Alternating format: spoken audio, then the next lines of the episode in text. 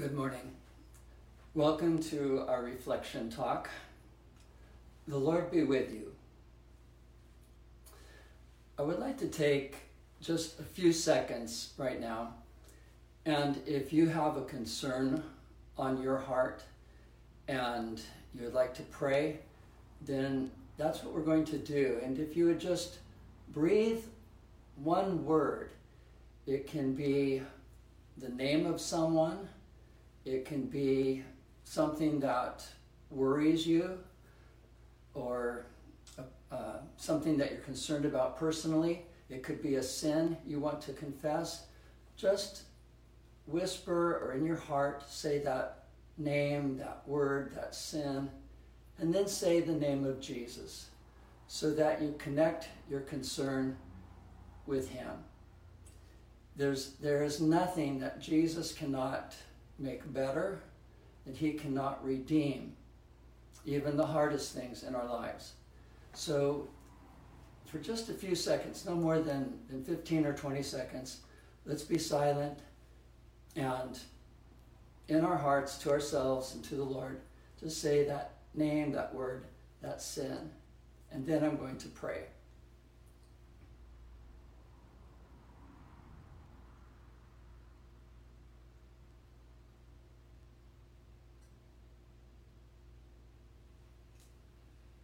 O God our Father, creator of all that is good and beautiful, breathe again your Spirit into our hearts.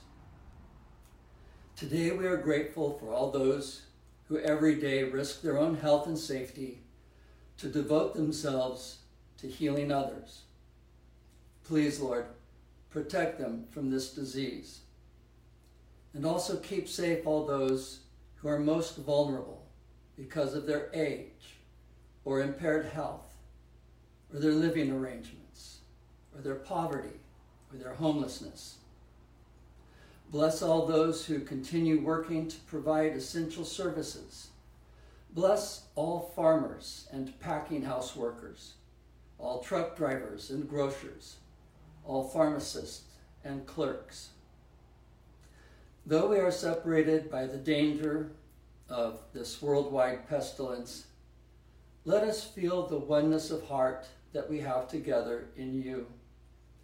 A safe distance from each other, may we feel our sacred togetherness. Let this time be to us a valuable investment in our spirits to keep us strong and loving for others and faithfully devoted to you.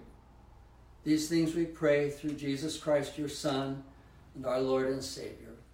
Amen.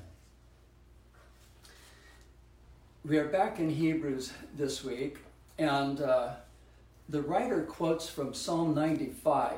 So let's go there first. Psalm 95 begins Oh, come, let us sing to the Lord. Let us make a joyful noise to the rock of our salvation. Let us come into his presence with thanksgiving. Let us make a joyful noise to him with songs of praise. For the Lord is a great God, a great King above all gods. In his hand are the depths of the earth. The heights of the mountains also are his. The sea is his, for he made it, and his hands formed the dry land. O come, let us worship and bow down. Let us kneel before the Lord our Maker. For he is our God, and we are the people of his pasture and the sheep of his hand. Well, the psalm uh, two times invites us to come and to sing our praise, to come and to worship. Uh, in verses 1 and 2, and then, then again the invitation is repeated in verse 6. And both times, the, the poet gives us a reason for coming. Uh, first of all, for the Lord is a great God, and we praise him for, for who he is. And then the second time, for we are his people, the sheep of his pasture. And, and that is what his people do. They come and they worship. And then in verse 8, it's like the poet is saying to us, well, what are you waiting for? Come on, let's worship. And, and he says, don't do what our ancestors did. He says, today, if you hear his voice, do not harden your hearts as at Meribah, as on the day at Massah in the wilderness, when your fathers put me to the test and put me to the proof, though they had seen my work. For forty years I loathed that generation and said, They are a people who go astray in their heart, and they have not known my ways. Therefore I swore in my wrath, They shall not enter my rest.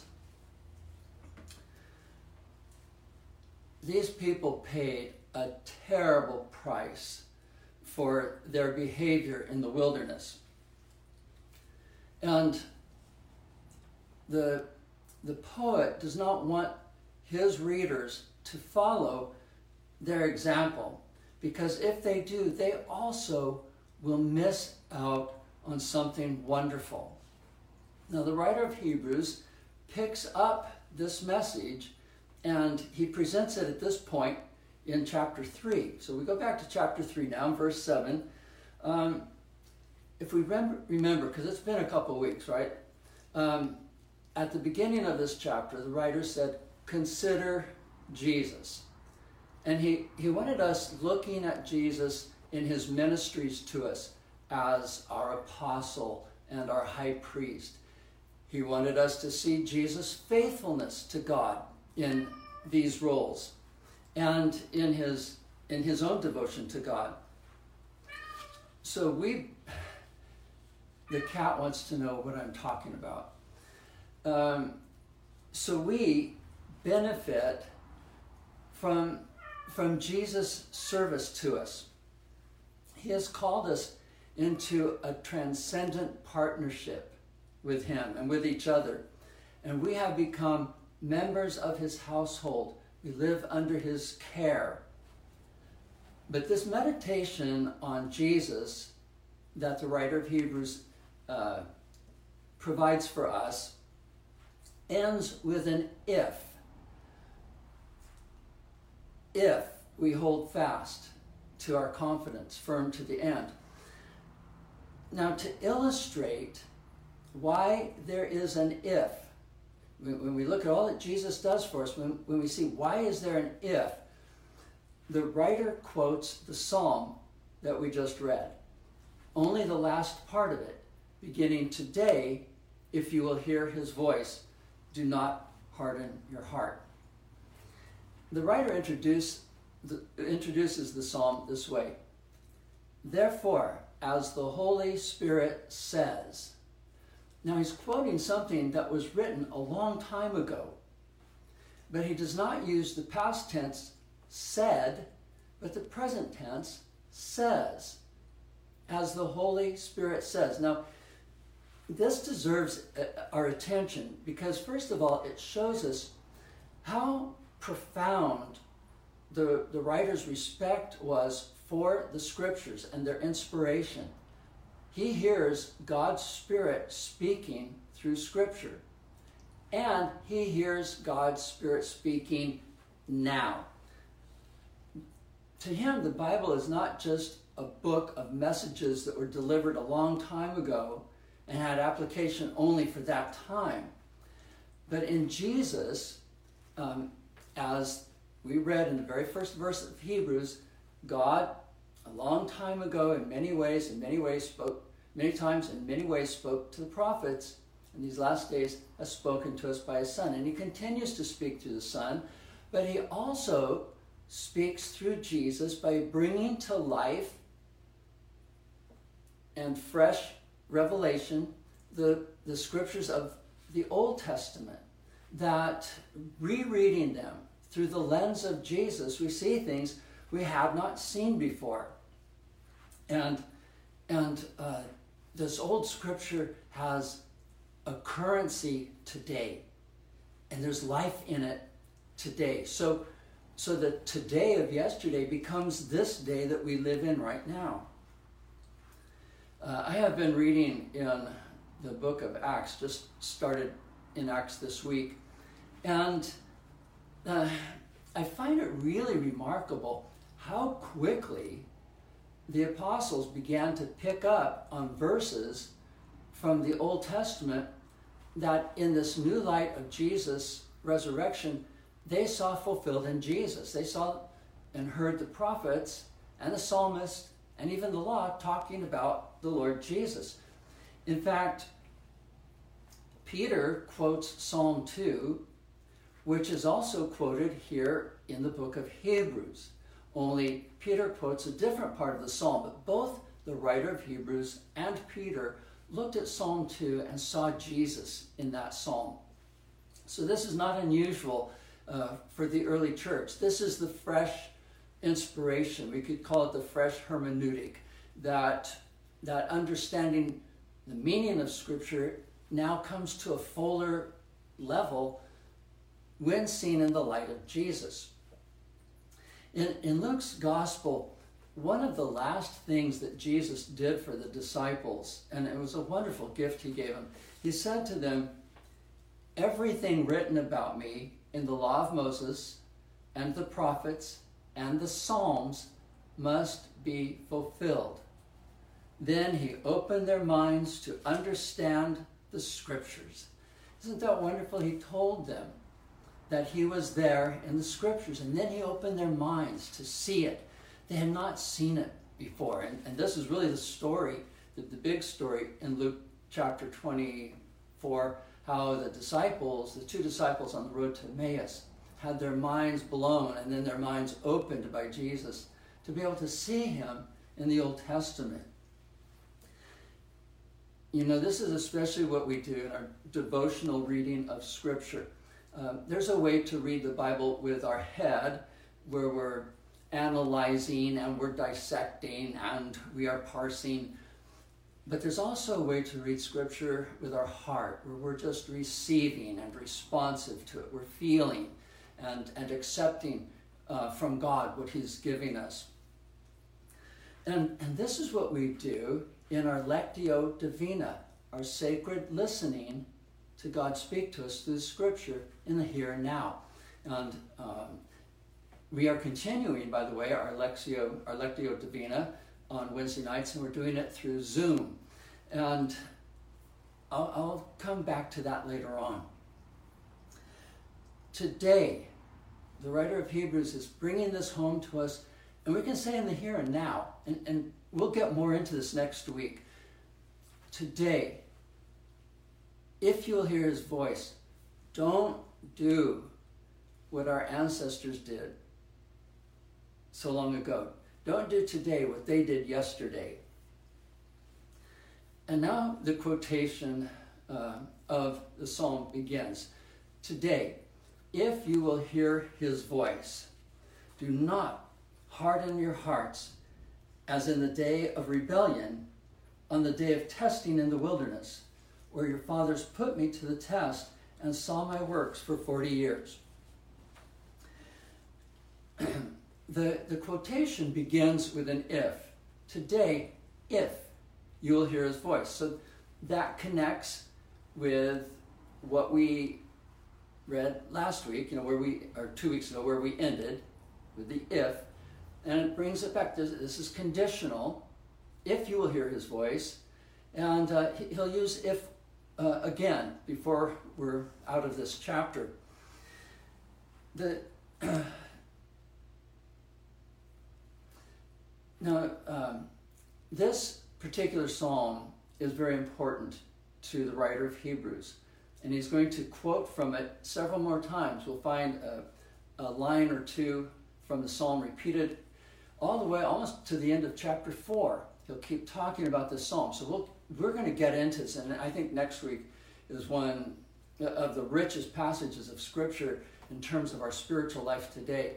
Uh, but we'll have to wait for that. Uh, he'll also select specific words from the psalm to emphasize, like the word today. He'll really be on top of that. This is a warning. there were people before who journeyed with God, journeyed with God for 40 years, and yet they failed to reach their destiny, the destiny He had appointed for them. Where did they go wrong? Well, the simple diagnosis is that they had heart problems. In verse uh, 8, do not harden your hearts. In verse 10, they always go astray in their hearts. That was God's diagnosis of his people. The heart can grow hard, and the heart can go astray. And it was because their hearts were wrong that they did wrong. The heart leads the way. When, when I read the psalm, I read two place names, Meribah and Massah. Now, those are the Hebrew names of, of a place where uh, Israel tested the Lord. Now, the Greek version of the Old Testament, called the Septuagint, does not translate, or uh, pardon me, it translates those words. It doesn't give the place name, but it gives the meaning of those words rebellion and testing. So that's what we have here in Hebrews, not those ancient words, uh, Meribah and Massah, but the, their meaning as they come to us rebellion and testing. This particular event was not the last straw. Rather, it was representative of that 40 years of bad behavior. This was an ongoing problem. They're complaining, they're griping, they're, they're saying, oh, we would have been better off if we had stayed in Egypt, or if we had died in Egypt, or if we had died in this wilderness. They were testing God. What does that mean? You know, sometimes God tests us, and it's it's like uh, putting gold in a crucible and melting it so whatever imperfections there are in the gold will come to the surface. He tests us to see if we're solid gold or if we're just, uh, you know, a gold plating. Uh, but what does it mean for them to test God? Well, if you have children, I'm sure this is easy for you to understand because when they're small, they will test the boundaries that their parents set for them. Did your children ever ever do that with you? You tell them, don't go in the street. And so they, they go to the edge of the sidewalk and they turn and they look at you. And then they, they move towards the curb and they turn and look at you again. And they're testing the boundaries to see how far they can go before there are consequences. They just want to know how flexible those boundaries are. And Israel did that with God constantly. How far can we go before God gets so upset with us that he wipes us out? Well, let's make a golden calf. Let's say that that is our God who brought us out of Egypt. And you know, even as severe as that was, and God did threaten to wipe them out uh, f- for that, but as severe as that was, that was not the last straw. The last straw came when they came to the border of the promised land, and there they rebelled. There they refused to go any further. And They talked about getting rid of Moses and, and appointing a new leader to take them back to Egypt, of all things. And God says, Therefore I was provoked with that generation. generation. They, they finally crossed the line. But, but this was indicative of a set pattern. They always go astray in their hearts. There's, there's something interesting here because it's threaded through the Old Testament. I remember when I first started looking at this, and then I, I poured through the Old Testament, all these passages, to, to get a, a better feeling for it, because it's uh, a little abstract. It says that here that Israel saw God's way, uh, God's works. But then God said, They have not known my ways. There's God's works, what he does, and there's God's ways. What are God's ways? Well, God's ways have to do with what's in his heart, his plans, his intentions. It has to do with what he sees uh, and what he looks for. God's ways have to do with his way of being with his people, of moving in his universe, and it has to do with what he, what he I could say, what he values. He says, Let not the wise man boast in his wisdom, nor the strong man boast in his strength.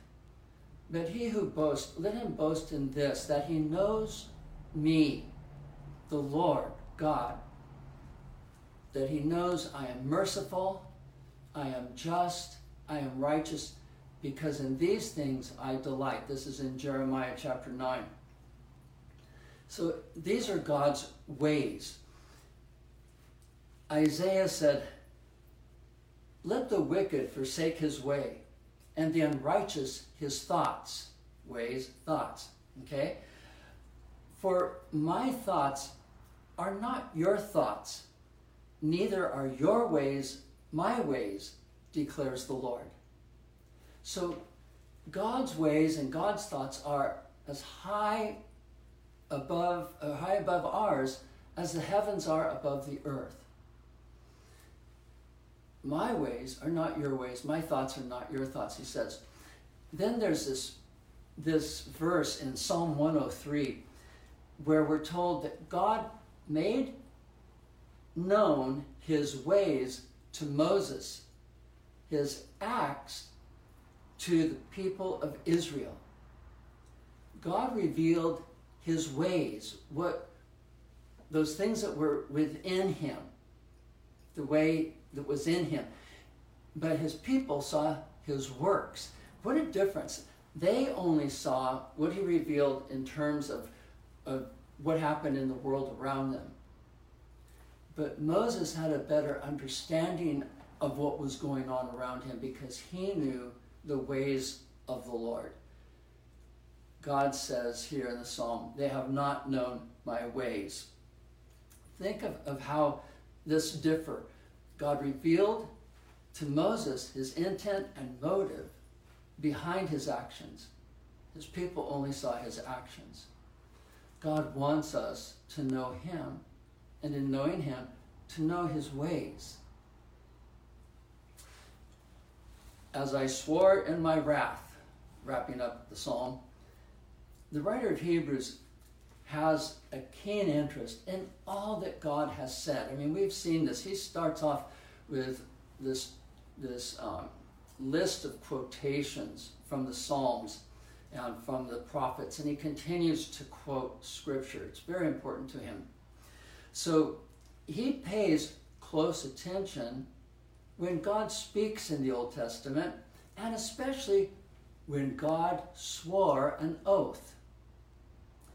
And so, three times in the book of Hebrews, the writer is going to quote three different instances when God swore an oath. The first one was to Abraham in Genesis 22. And there, um, God swore by himself.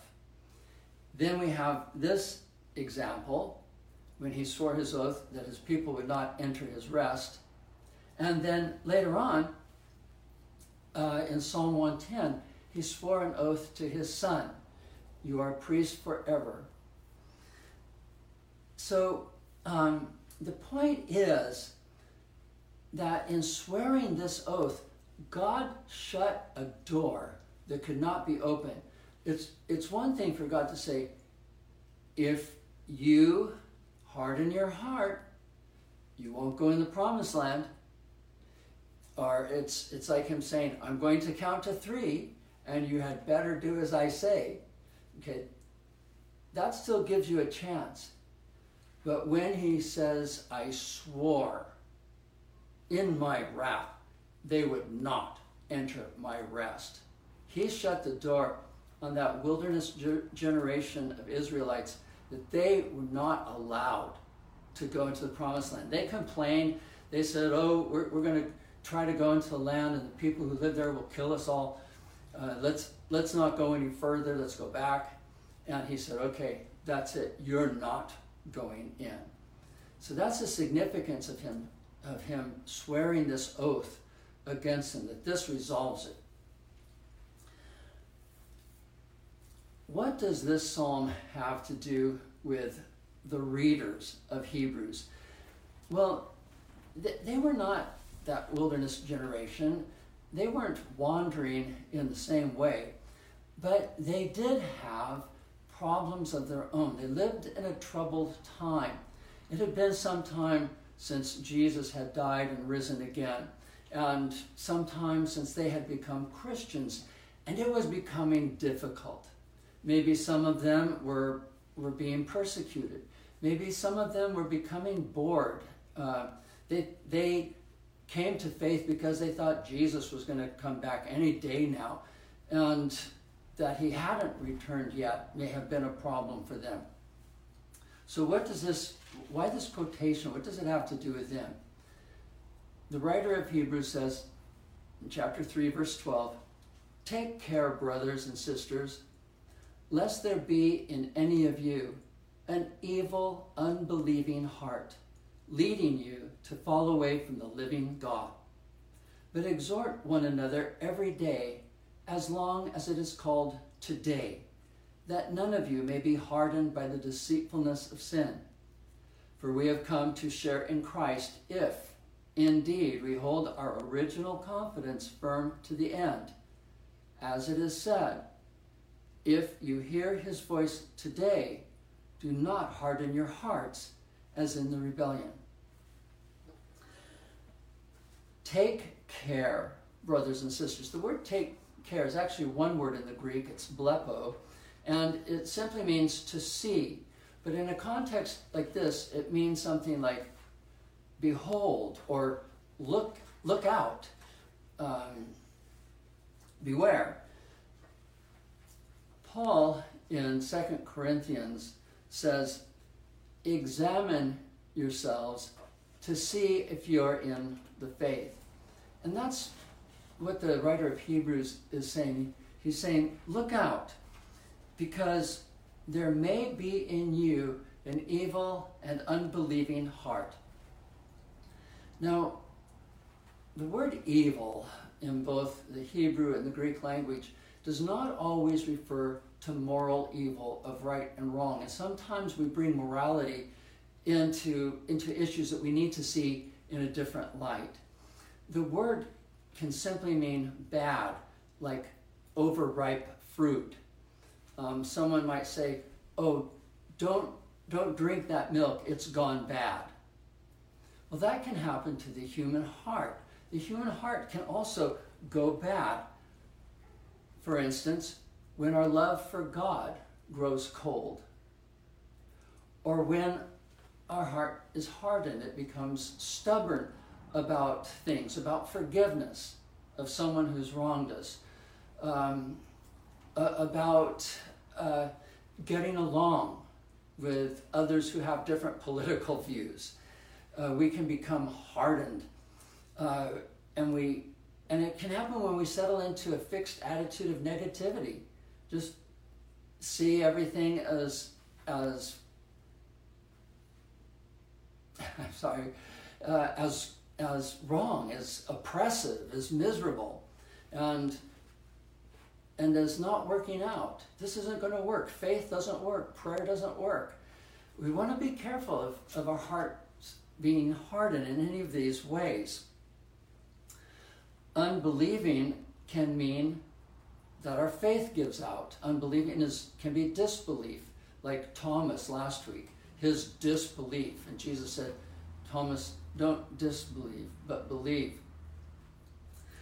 But it, it, it's not always um, unbelieving in the sense of our faith gives out, it can mean that I have become unfaithful to God. It still has to do with faith, but faith is a matter of uh, fidelity. And if I have become unfaithful to God, then um, I am in the opposite place of Jesus, who in the first part of, of Hebrews chapter 3 is faithful to God. And we're going to find out that in the life of Jesus, faithfulness is a key, and that in his faithfulness, he, has, he is an example to us as to how we live to please God and to go the distance. Faithfulness and endurance, these are, are two big themes in Hebrews. When Israel went astray, it was usually after other gods. So this, this evil and unbelieving heart, or this, this evil and faithless heart, led them astray, led them after other gods. And our hearts can lead us away from the living God. It's the heart that leads a person. It, it's not only what we know, but it's how we feel about what we know. You know, sometimes we think that we're, we're Spock on, in, on Star Trek, that we can be Vulcans, that uh, we don't have to feel anything, that emotions get in the way, that they're useless, that everything in our relationship with God is about the intellect. It's about knowing the scripture and knowing doctrine and knowing theology and knowing the answers to the important questions um, that, that unbelievers might ask. But really, most of our important decisions are based on feelings. Um, lovers don't usually talk about the economics of of their future relationship as a deciding factor, as, as a deal breaker. It's can we love each other through this? Um, is our love strong enough to, to carry us on? And when we even buy a car, not that I've bought a new car, but you know, if, if we go to the car lot, a lot of it is what we feel when we see the car. Uh, it's what we imagine, and it's not just the knowledge of the sticker price and, and how far we can get that, that down. So, so knowing God is not just a matter of having information, but it's also having feelings about God, feelings for God. And here he's referred to as the living God. Four times in Hebrews, he will be referred to as the living God. So we'll talk about this more later on. But the Old Testament prophets, when they talked about idols, would sometimes say that they have no breath in them. In the Psalms, uh, in a couple of places, it says idols have eyes, but they can't see. They have ears, they can't hear. They have hands and feet, but they can't go anywhere. Um, and they're also called a vanity the idol is a vanity. That is, it is emptiness. It is nothingness. And Israel had been led astray from the living God to nothingness. Not just to dead things, but to things that, that had no existence at all. Next, the, the writer of Hebrews says, Exhort one another every day as long as it is called today. I suppose there will be a final day and, and no more todays after that. So as long as it's today, that means there's opportunity. And he says, so every day exhort one another. I'm not a fan of the word exhort. And it's probably because of how it's been used well, I know it's because of how it's been used as I was growing up in uh, the sub, the religious subculture that I was in. Um, if, if, if anyone should ever tell me, um, I believe God's given me the gift of exhortation, um, I would say, why don't you ask Him for something else? Um, something a little healthier, something a little more balanced, something that's actually going to be helpful to other people. You see, the, the problem is, okay, the problem is, as I see it, I should say, is that too many Christians feel that the word exhort gives them a license to rip on others, to straighten other people out, to fix people, to scold people. They think that exhortation is scolding. But what they call exhortation is, in fact, condemnation. And I was condemned so many times by people who thought they were exhorting me.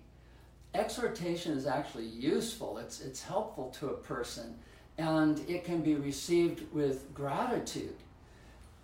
But there's none of that in the, in the typical exhortations of fundamentalist and evangelical Christians. There's just this negative, uh, you know, wrath of the servant who's bringing you the message. A better translation here, I think, would be encourage. The word, the Greek word for exhort, is related to the word Jesus used for the Holy Spirit when he referred to the Spirit as the Comforter. All right, so um, the, the the Comforter, the one who comforts, the one who encourages, this is the person you call when you need support, when you need solace, when you need comfort and affirmation. So it's, it's, it's very different from how it's too often used. As long as it's called today, be there for each other, encouraging each other. Uh, the writer will emphasize that there's no expiration date on today, that at least not yet, that there's still chance, there's, there's still opportunity. Um, the sun has not gone down on our lives yet. And so today it continues. This is our today. This moment right now is our today. It's, it's an opportunity, it is an open door, it is a possibility that we can take hold of. Now, how can we encourage each other every day in a time of quarantine? This is a challenge, isn't it? Um, we're not all sitting in the same room right now. Uh, we did not greet each other when we came into a building this morning. We won't be able to, to hug and say goodbye as we leave. Uh, and if we were together, we wouldn't even shake hands. I doubt that we'd even bump elbows at this point. We'd have a safe distance between ourselves. So how are we going to, to, to fulfill this? How are we going to be the spiritual community, the body of Christ during this time? Well, um, we have to get creative, huh? Uh, like I said, we are doing our Lectio Divina on Wednesday nights, still 7 o'clock, but we're doing it through the the electronic technology of Zoom. Uh, of course, there's FaceTime, there's Skype, there are a number of different ways that we could keep in touch with each other and that we could encourage each other. And we might think about that. My next post on Facebook, uh, is it going to be a political rant or am I going to say something to encourage my brothers and sisters in this difficult time, in these, in these trying days?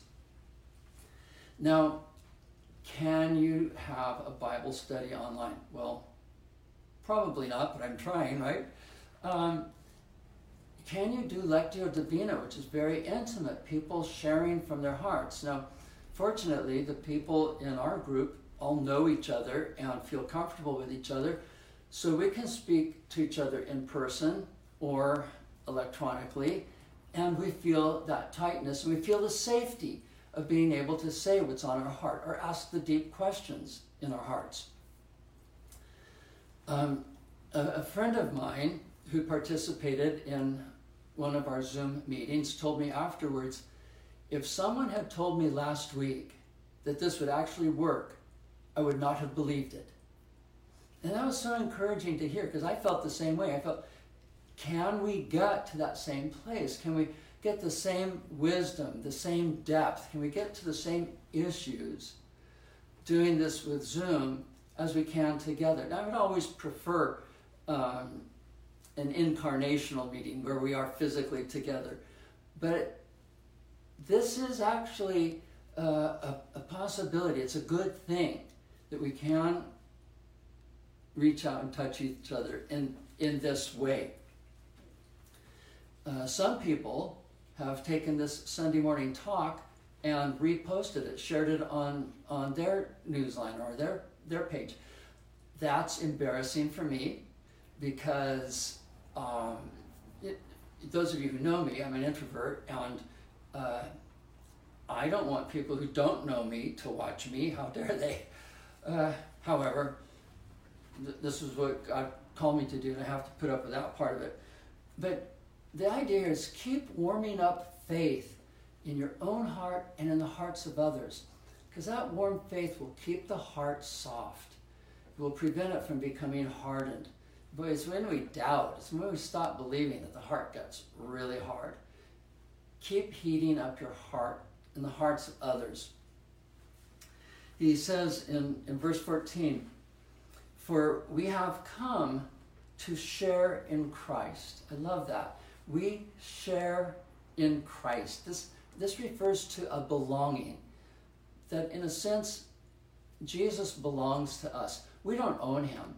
No one corners the market on God. No one can, can give the ultimate word about God. I'm sure there's an ultimate word, but none of us know it. Um, there's an ultimate truth, but no one knows that truth perfectly. Uh, so it's not that it's not that we own Him, um, but rather that um, He belongs to us and we belong to Him. I am my beloved, and my beloved is mine. Right? That wonderful passage from the, the Song of Solomon. Um,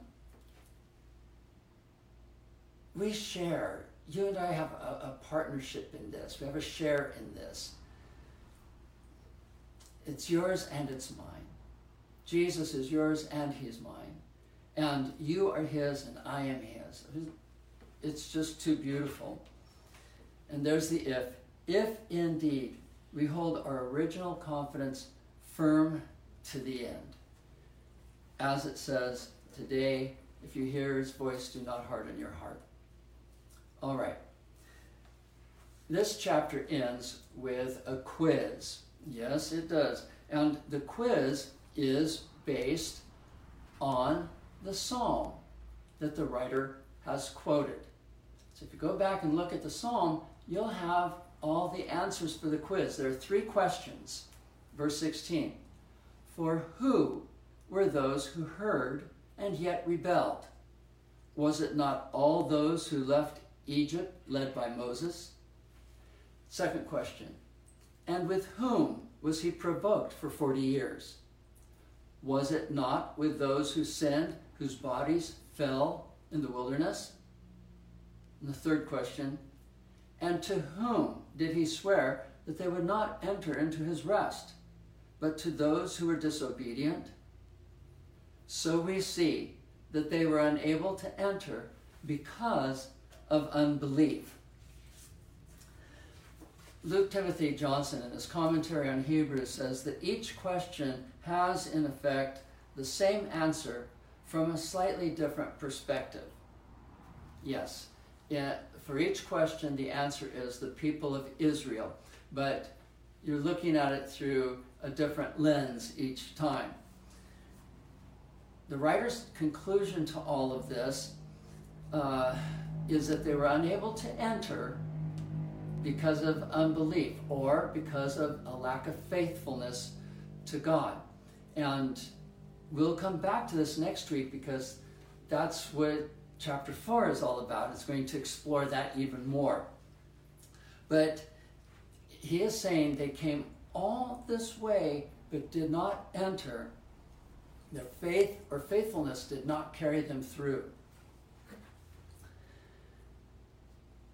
Last year, um, reading through Hebrews, when I came to this passage, I asked myself, does God punish me for my attitude and my behavior when I'm having a bad day? I don't mean to be rebellious, but there are times when I feel that way. I'm not going to do what I know I should do right now. I'm not going to spend time in prayer. I'm not going to try to settle myself. I'm not going to work out forgiveness. I'm not going to read my Bible.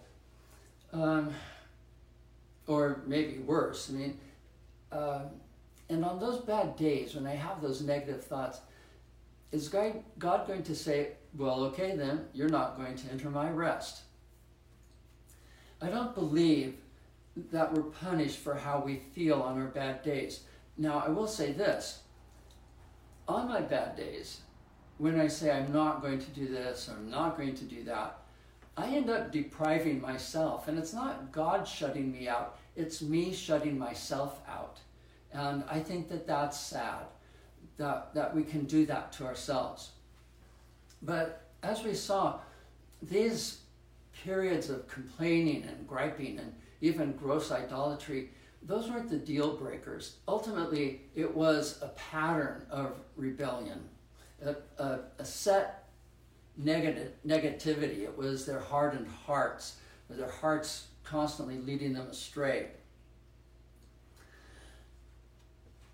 But there's a danger, always a danger, that a bad attitude can harden and become a permanent disposition. And that's why we don't want the bad attitude, even on the day when everything seems to be going wrong and none of our plans are working out, and none of our friends are there for us, and we can, I can go on and on. Um, we don't want that to be today and tomorrow. We don't want a, a cluster of bad days or a season of bad days to create a permanent attitude for us. More importantly, every day we are we have a chance to choose better. I can realize I'm in a bad mood. I have a chance to choose a better mood. Today if you will hear his voice, do not harden your heart. Come on now, come on. Soften that heart up a bit. You can do it. Come on, let's see a smile. All right, maybe a little laugh. Uh, do you hear how the Spirit of God is coaxing you? He's saying, Look, you've got a chance. Make this right. You can do this. In fact, no one can do this for you. Uh, people can be helpful sometimes. Um, sometimes they can sing to you a funny song and be so silly that you can't help but laugh. But other times, that same song and silliness can just make you even more pissed off. So it's up to you to turn the switch inside. And, and we can. We, we can do that. Today, if you'll hear his voice, don't harden your heart. We can listen to God speaking to us now. We can respond and we can choose. We can choose to come and sing to the Lord, to make a joyful noise to the God of our salvation. We can choose to come and worship and bow down and kneel before Him. We can choose to go on regardless of how we feel on our bad days. We can still go on and do the right things. We can still do good things on our bad days. We can still follow God on this journey of faith.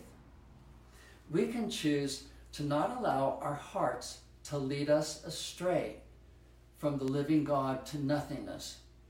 And when we find that we've gone astray, we can return to God quickly. We can choose to return quickly.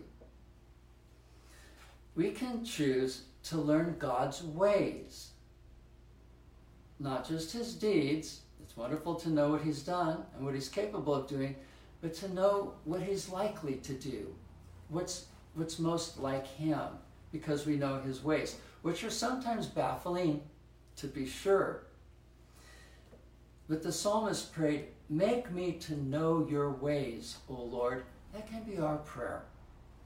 We can choose to stay in today with our focused attention on God now. To be in, to, in today is to be in this moment. And I'm going to say something that's a little far fetched, but to, to really be in this moment, to breathe this moment, to feel the texture of this moment, to be conscious of being here now with whatever we hear, whatever we see, whatever thoughts float through our mind, to be with them as, as looking at them but not caught up in them. We can be in the moment so much that there's no past moment, there's no future moment, there's just a continuous flowing of this moment. Well, I'm not there, but the moment can flow like this constantly. And when we fall out of it, the idea is to come back into it. That today I can be aware of God's presence with me, around me, in the world. We can choose to hold fast and to hold firm our confidence in Him. That's the if. If we hold fast, if we hold firm. And is it really that hard? God says, They saw my works for 40 years. I can say, I've seen Jesus help in my life for more than 40 years. He's always been there.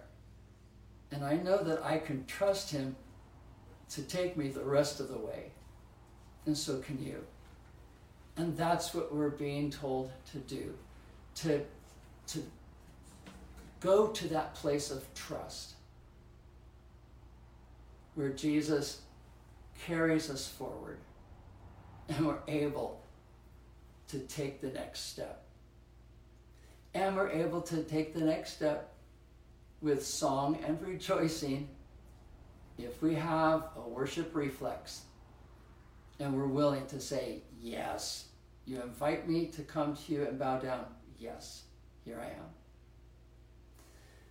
I hope that you have the best week of April this next week. That, that good things come to you, that you notice beauty around you, that pleasant fragrances waft in your direction, and that your smile becomes contagious, uh, more contagious than any virus. May the Lord bless us, keep away all evil, and lead us into his eternal life. In the name of the Father, and of the Son, and of the Holy Spirit.